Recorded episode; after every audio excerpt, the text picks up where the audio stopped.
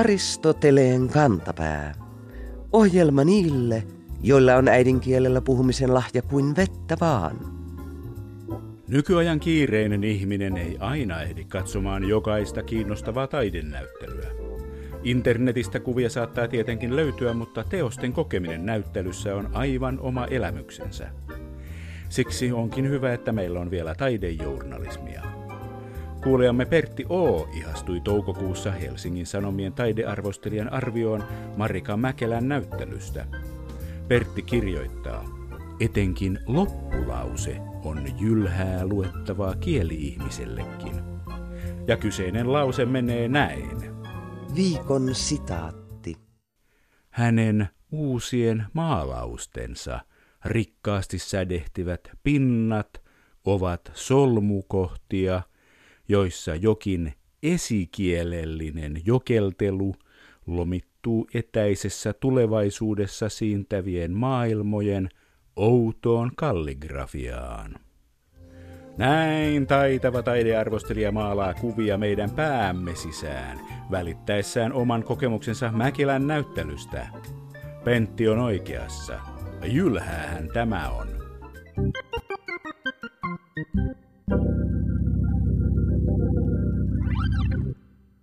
Isoisäni Eino osti meille jouluksi aina Budapest-konvehteja – Ukki kuoli vuotta ennen syntymääni, mutta hänen tapansa ostaa Budapesteja on ollut perheessämme niin vahva, että joskus vieläkin ostan jouluksi noita konvehteja ja kerron omille lapsilleni, että isoisä osti meille jouluksi aina Budapesteja. Onhan meillä karkkihyllyissä tietysti Lontoon rakeita sekä ranskalaisia ja amerikkalaisia pastilleja, mutta Budapest-konvehdit kuulostavat joltain todella hienolta. Turkulaisen makeistehdas Ipnoksen graafinen suunnittelija Maria Vuorelainen kehitti konvehdin nimen ja yhä käytössä olevan käärepaperin viulisteineen vuonna 1935 vasta suorittamansa Budapestin matkan innoittamana. Makeisen suuri ja pitkä suosio kertoo, että Budapestilla on suomalaisten keskuudessa positiivinen kaiku. Ja mikä ettei olisi, ovathan unkarilaiset meille suomalaisille veljeskansa, kuten olemme koulussa oppineet. Jokainen, joka on Unkarissa käynyt, voi tietenkin ihmetellä kansojen sukulaisuussuhteiden moninaisuutta. Tummatukkaiset unkarilaiset tuntuvat ainakin ulkonäöltään istuvan paremmin keski-eurooppalaisten naapurikansojensa keskelle kuin muistuttavan pohjoismaalais-slaavilaisen näköisiä suomalaisia. Kannattaakin muistaa, että koulussa ei puhuttu ihmisten sukulaisuudesta, vaan Suomen ja Unkarin kielisukulaisuudesta. Kuuluvathan ne samaan suomalaisugrilaisten kielten kielikuntaan. Unkari on kielikunnan suurin kieli ja Suomi toiseksi suurin. Mutta näiden maiden välillä on tuhansia kilometrejä. Miten kukaan on koskaan voinut tajuta, että näin kaukana toisistaan puhutut kielet ovat sukua toisilleen? Millä lailla sukulaisuus näkyy? Ovatko unkarilaiset olleet yhtä innoissaan kielten sukulaisuussuhteista kuin suomalaiset? Viinin yliopiston fennougristiikan professori Johanna Laakso oli alkukesästä sattumoisin käymässä Suomessa. Kysyimme näitä asioita häneltä sen kunniaksi, että elokuussa Unkarissa juhlitaan sitä, kun Pyhä Tapani kruunattiin maan ensimmäiseksi kuninkaaksi vuonna tuhat.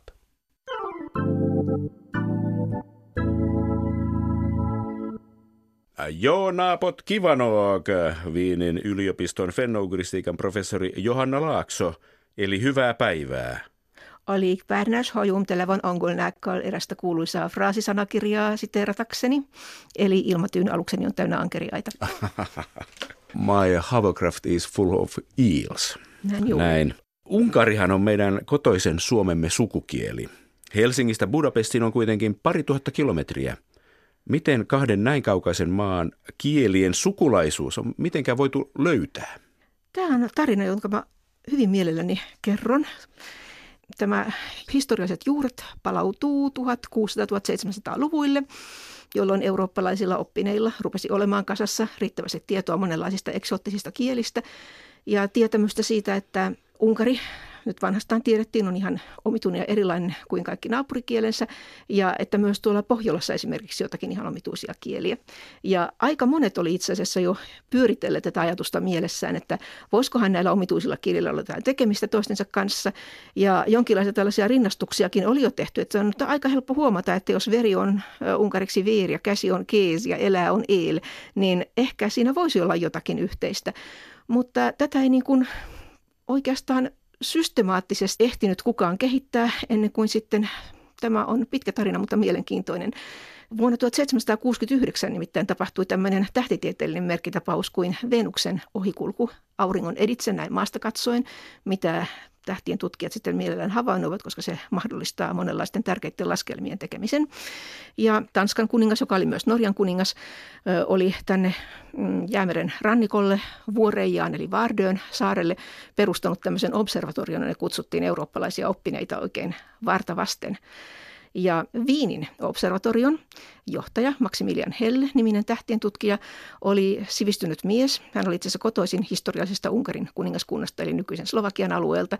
Hän tiesi näistä unkarin kielen alkuperää koskevista pohdiskeluista ja sai tämmöisen loistavan idean, että kun kerran mennään sinne Pohjolaan, missä näitä omituisia kieliä puhutaan, niin hän pauttaakin mukaansa tämmöisen unkarilaisen kollegansa Janos Shainovicin, joka oli samoin jesuitta ja samoin astronomi, mutta myös unkarinkielinen. Ja Shainovic voisi siellä näiden tähtitieteellisten havaintojen ohella tähän vaikka havainnoida niiden lappalaisten kieltä ja katsoa, onko siinä mitään perää, että ne olisivat sukua Unkarille. Ja Shainovic teki työtä käskettyä. Se oli aika haastava tehtävä esimerkiksi saamen kieleen perehtymiseen. Ei ollut oikein kunnon materiaaleja kirjallisuutta olemassa, sikäli kun oli, se oli tanskankielistä, mutta hän onnistui tässä niin hyvin, että seuraavana vuonna 1770 hän sitten julkaisi kirjan latinalaiselta nimeltään Demonstratio-idioma Ungarorum et Laponum idem esse, eli osoitus, että Unkarin ja saamen kieli ovat samat, niin kuin asia tuohon aikaan ilmaistiin. Ja tutkijapiireissä se oikeastaan hyväksyttiin tavallaan heti. Kielitiede tähän tieteenä ei siihen aikaan vielä ollut olemassa, mutta oppineet miehet oli näitä asioita kyllä pohtineet. Ja se, mikä tässä jutussa oli uraa uurtavaa, itse asiassa siis koko vertailevan kielitieteen historian kannalta, eikä pelkästään suomalaisugrilaisten kielten, oli tämä ratkaiseva oivallus, että kun siihen asti oppineetkin miehet, niin kuin nykyäänkin maalikot, mielellään tekee vertailee kieliä näitä tätä nykyään olemassa olevia kieliä, että mikähän näistä niin kuin tuntuisi sillä niin kuin vanhemmalta tai jännemmältä tai kauniimmalta tai kivemmalta tai kehittyneemmältä, niin Shainovic tajusi tämän asian, että kieli muuttuu. Että esimerkiksi unkarin kielen vanhimpien muistomerkkien kieli on erilaista kuin nyky-unkari. Ja tästä voidaan sitten tavallaan ekstrapoloiden ajatella, että kun kieli muuttuu tarpeeksi kauan, niin se voi muuttua ihan erilaiseksi. Ja tällä tavalla on sitten mahdollista, että semmoisetkin kielet, jotka eivät noin päältä katsoen ole kauhean samanlaisia, niin voivat palautua tämmöiseen yhteiseen kantamuotoon, jota ei enää ole olemassa. Tämä oli aivan ratkaiseva oivallus ja tästä sai alkunsa vertailevan suomalaisukulaisen kielitieteen historia. Vau. Venus eli kauneuden jumalatar saattoi suomen kielen ja unkarin kielen yhteen. Kyllä, ja tämä tapahtui siellä pohjoisella linnoitussaarella, missä nykyään taitaa olla Naton kaikkein pohjoisin tukikohta. Voi miten kaunis tarina. Miten nopeasti sitten pääteltiin tämä tarina suomalaisugrilaisista kansoista, jotka lähtivät Venäjän aroilta länteen ja jakautuivat kahteen, kolmeen, neljään eri kieleen. Viinin yliopiston fennougristiikan professori Johanna Laaksa. No siis tätä ajatusta oli itse asiassa esittäneet monet jo aikaisemminkin ja tässä oli paitsi, että tiedettiin, että näitä samanlaisia hassukieliä puhutaan myös Venäjällä, niin tähän liittyy sekin, että unkarilaiset tiesivät, se oli kansakunnan historiallisessa muistissa ja se oli eurooppalaisissa historiallisissa aikakirjoissakin, että unkarilaiset on silloin 800-luvulla tulleet jostakin idästä Unkariin. Ja tästä oli myös sitten niin kuin helppo päästä tähän ajatukseen, että se yhteinen alkukoti on ollut siellä jossakin, mistä kaikki on sitten tulleet. Otettiinko tämä tieto kielten sukulaisuudesta riemulla vastaan Suomessa ja Unkarissa? No, Suomessahan se otettiin aika lailla riemulla vastaan pitkin 1800-lukua. Jos esimerkiksi Topeluksen maamme kirjasta löytyy ihastuttava katkelma siitä, miten madjaarit ovat jaloa uljasta kansaa, Unkarissa tämä vastaanotto oli kahtalainen. Jotkut olivat kyllä ihan alusta alkaen innoissaankin tästä, että hei, meillä on sukulaisia tuolla kaukana pohjoisessa, miten jännittävää. Mutta aika monille tämä oli erittäin karvas pilleri nieltäväksi. Etenkin nuo saamelaiset siihen aikaan Euroopassa yleisesti ajateltiin lappalaisista vähän samaan tapaan kuin jostakin Afrikan pygmeistä, että ne ovat harvinaisen rumia ja jonkinlaisia primitiivisiä ali-ihmisiä, joilla ei tietenkään ole mitään loistokasta esihistoriaakaan. Ja unkarilaisilla puolestaan oli jo vaihtoehtoinen esihistoria, koska jo 1200-1300-luvun kronikoitsijat oli keksineet, että unkarilaisten esiset olivat hunneja.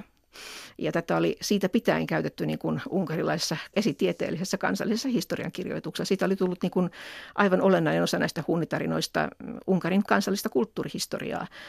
Unkarilaiset olivat tottuneet ajattelemaan itseään arojen ylpeänä sotureina ja koko Eurooppaa kauhistaneen soturikansan jälkeläisinä, niin tämä ajatus tämmöisten lempeiden kalastaja poronhoitajien sukulaisuudesta ei, ei yhtään ihastuttanut. Paremminkin monet ajattelivat, että tämä on suorastaan tahallista unkarilaisuuden halventamista, että meiltä yritetään riistää meidän kunniakas historiamme ja meitä yritetään kansallisesti halventaa tekemällä meistä Euraasian primitiivisimpien kansojen sukulaisia.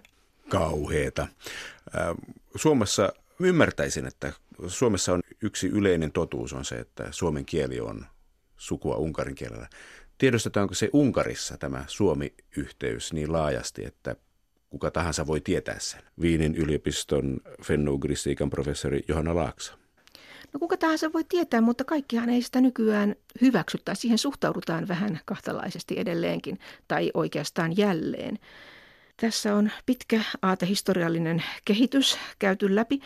Itse asiassa 1800-luvun mittaanhan kävi, kun tieteellisen historiallisen kielitieteen menetelmät hioutuivat, niin tuli kiistattomasti selväksi tämä kielisukulaisuus. Sitä ei kukaan vakavasti otettava kielitieteilijä ole sen komin pystynyt kiistämään. Mutta ajatus kansojen sukulaisuudesta on tietysti se on vähän toinen juttu. Ja 1800-luvun lopulla 1900-luvun alussa vallitsi Unkarissa niin sanottu turanismin aate, jossa vähän samaan tapaan kuin panslavismissa tai pangermanismissa, jotka oli tällaisia kansallisromantiikan hedelmiä, myös ajateltiin, että sellaiset kansat, jotka on kielellisesti toisilleen sukua, niin ne on myös jotenkin biologisestikin suorastaan niin kuin samaa perhettä ja kaikkien germaanien kuuluu pitää yhteen ja kaikkien slaavien kuuluu pitää yhteen ja niin edelleen. Niin vähän samaan tapaan ajateltiin niin sanotut turanilaiset kansat. Tämä oli saksalaisen orientalistin Max Müllerin kehittämä termi, jolla viitattiin näiden Lähi-idän kulttuurikansojen pohjoispuolella asuneisiin barbaareihin. Ja siihen kuului erittäin monia siis Euraasian kansoja alkuaan. Ja tämän turanismin, turanismi-aatteen nimissä, joka oli Unkarissa siis toiseen maailmansotaan saakka hyvin suosittu, niin siihen mahtui suomalaisukrilaisuuskin mukaan. Että suomalaisukrilaiset oli kans niitä turanilaisia ja sitten voitiin olla tavallaan niin kuin sekä suomalaisukrilaisia että hunnien jälkeläisiä, vaikka ne oli turkkilaisillekin sukua ja vaikka mitä. Se oli tämmöinen sympaattinen ajatusrakennelma. Ja myös maailmansotien välisenä aikana Unkarissa valtionhoitaja Hortin Unkari todella panosti suomalaisukrilaiseen kulttuuriyhteistyöhön. Esimerkiksi järjestettiin kulttuurikongresseja ja ö, erilaisia tapahtumia ja julkaisuja ja vierailuja ja stipendejä ja kaikkea tämmöistä toimintaa oli kovasti. Mutta sitten toisen maailmansodan jälkeen tilanne muuttui. Tässä turanismissa oli ollut, niin kuin näissä tällaisissa kansallisromantiikasta nousevissa aatteissa, usein siinä oli ollut vähän tällaista rasistista, fasistista makua, minkä takia se ei sitten reaalisosialismissa oikein ollut suosittu ajattelutapa. Ja toisen maailmansodan jälkeen ja sitten vielä vuoden 1956 tapahtumien jälkeen suuri joukko unkarilaista älymystöä päätyi Länsi-Eurooppaan tai Amerikoihin pakoon. Nämä diaspora-unkarilaiset, jotkut heistä rupesivat sitten niin kuin harrastamaan unkarin kielen historiaa ja juuria. Ja nämä olivat tyypillisesti tällaisia sinänsä koulun käyneitä ja kielitaitoisia ihmisiä, joille ei kuitenkaan ollut kielitieteen menetelmistä oikein mitään tarkempaa tietoa. Ja he sitten kaivavat esiin jotakin sumerin kieltä käsitteleviä tutkimuksia tai muita tällaisia vaihtoehtoisia ajatuksia. Ja tässä vaiheessa muotoutui myös viimeistään tämä ajattelutapa, että suomalaisukrilaisuus on salaliitto unkarilaisten halventamiseksi. Sen keksivät ensin Habsburgin äh, hallitsijat Viinissä unkarilaisten nöyryyttämiseksi ja sitten 1900-luvulla sen ottivat käyttöön Moskovan imperialistit samoista syistä. Ja näitä ajatuksia levitettiin sitten ulkounkarilaisten yhteisöissä länsimaissa. Jonkin verran julkaistiin kirjoja Unkarin ja Sumerin sukulaisuudesta ja muusta. Ja tämä perinne jatkuu sitten järjestelmänvaihdoksen jälkeen. Se palasi Unkariin tämmöisissä, no nyt siitä saa lopultakin puhua tunnelmissa. Ja entistä useammat unkarilaiset on nykyään jostakin syystä saaneet päähänsä, että, että suomalaisunkarilaisuus on bolsevistista propagandaa ja se oli jotenkin kommunistien salajuoni, jota meille koko sosialismin ajan opetettiin. Ja tämä tämmöinen kummallinen politisoitunut tulkinta on käsittämättömän suosittu Unkarissa nykyään, että aika monilta unkarilaisilta kollegoilta esimerkiksi olen kuullut, että jos he nyt edes viitsivät kertoa olevansa fennougrista, niin tota, ensimmäinen reaktio siihen usein on, että mutta kun ne jututhan on kumottu. Hämmästyttävää. Kyllä, ja nykyään tämä ei, toisin kuin 1800-luvulla, niin ei nykyunkarilaiset suinkaan pidä, sinänsä pitäisi niin kuin sukulaisuutta suomalaisten kanssa vastenmielisenä. Että suomalaiset on sinänsä ihan sympaattisia, niin kuin Keski-Euroopassa yleensä pidetään pohjoismaiden kansoja sympaattisina ja kovasti ihaillaan meidän erikoista ja vähän vinolla tavalla jännittävää kulttuuria ja muita saavutuksia. Et sinänsä suomalaisia vastaan unkarilaisilla ei nykyään olisi mitään, mutta tämä poliittinen tulkinta, että se oli todellakin se oli tämmöinen bolsevikkien salajuoni, josta nyt olemme päässeet vapaaksi, on, on, on käsittämättömän suosittu edelleen. Jännittävää. No jos nyt vielä ollaan tämän salaliiton uhreina mm-hmm. täällä Suomessa, niin millainen tämä sukulaisuussuhde näillä kielillä sitten loppujen lopuksi on? Suomessa on tapana pitää Viroa veljeskansana. Onko unkarin kielen kanssa joku tietty sukulainen täti, serkku, pikkuserkku? Viinin yliopiston fennougristiikan professori Johanna Laaksa? No edesmennellä Anopillani oli tapana sanoa aina omasta suvustaan, että meillä kolmannet serkutkin on sukua. Ja tämä, ehkä me ollaan äh, unkarilaisten kanssa jonkinlaisia kolmannen tai neljännen tai viidennen asteen serkkuja. Ja sukulaisuus on, mutta sehän on hyvin kaukainen sukulaisuus.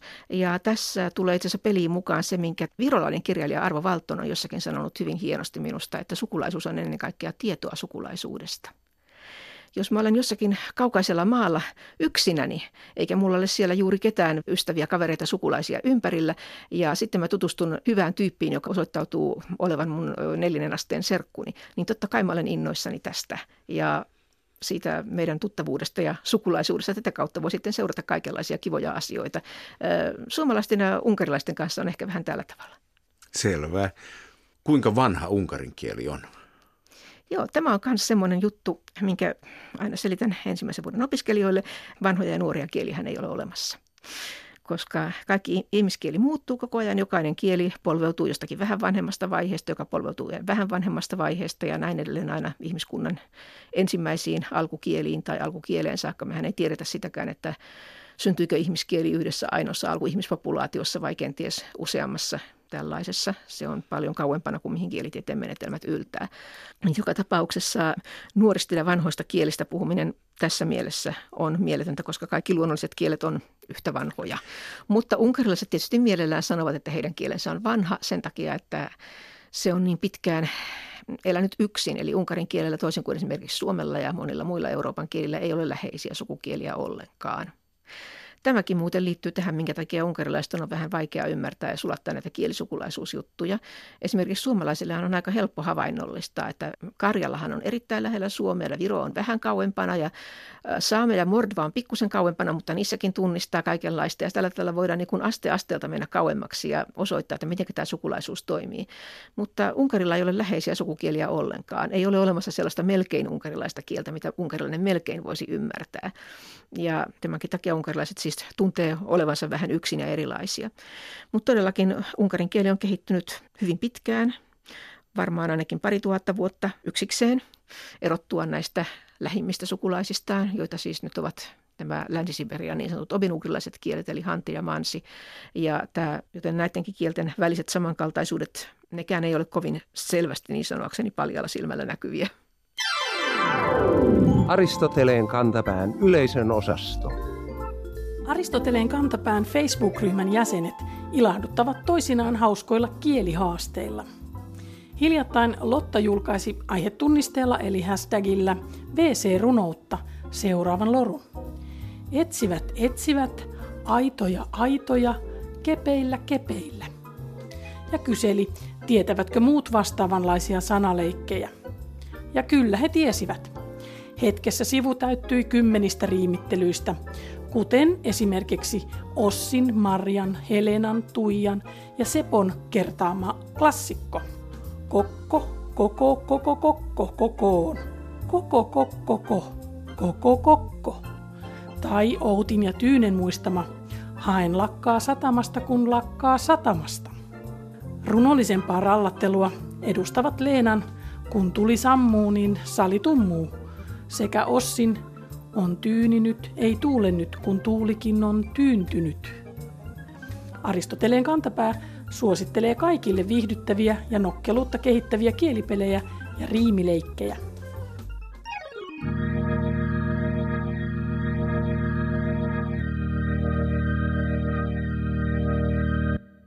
Olemme oppineet, että kuvallinen viesti on usein suorempi ja tehokkaampi kuin sanallinen kommunikaatio. Niinpä huonosti harkitun kuvallisen elementin avulla viestin voi kiepauttaa helposti myös päälaelleen. Eräs suuri suomalainen pankkialan osuuskuntien yhteenliittymä kehottaa paraikaa kansalaisia osallistumaan paikallispankkiensa edustajiston vaaleihin laajalla ulkomainoskampanjalla.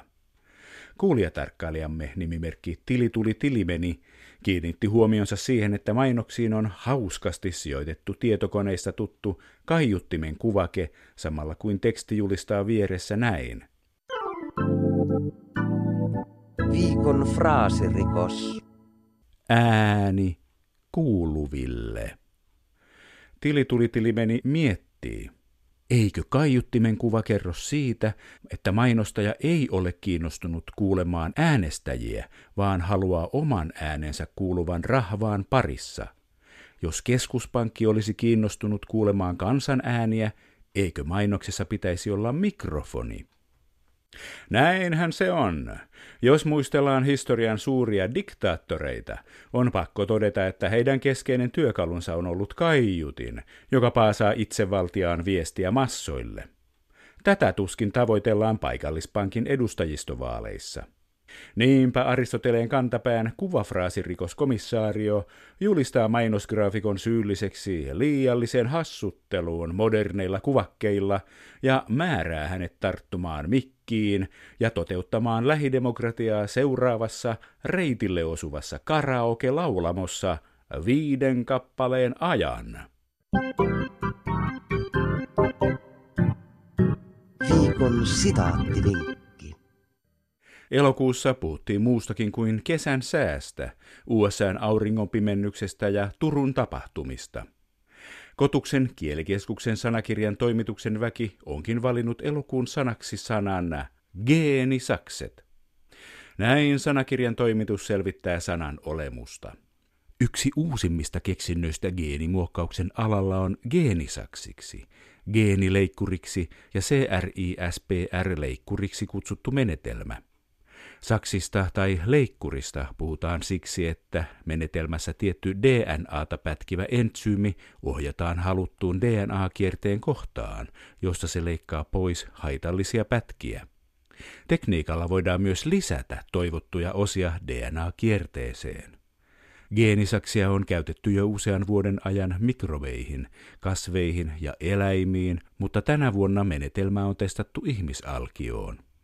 Elokuun alussa Nature-verkkolehdessä kerrottiin Yhdysvalloissa tehdystä kokeesta, jossa alkiolta korjattiin geenisaksilla erään sydänlihassairauden aiheuttava geenimuunnos. Tekniikalla voisi siis ehkäistä periytyviä tauteja, joten uusien sukupolvien vauvat saisivat perimässään korjatun geenin. Geenisakset on vielä epävarma menetelmä, jota kehitettäessä on välttämätöntä varmistua siitä, että toiminta on turvallista ja eettisesti kestävää. Näin todellisuus seuraa taidetta. Tieteiskirjailijat ovat kirjoittaneet geeniräätäleistä, ja nyt tuommoiselle kuvitelma-ammatille on kehitetty geenisakset. Enää tarvitaan geenineula ja geenilankaa.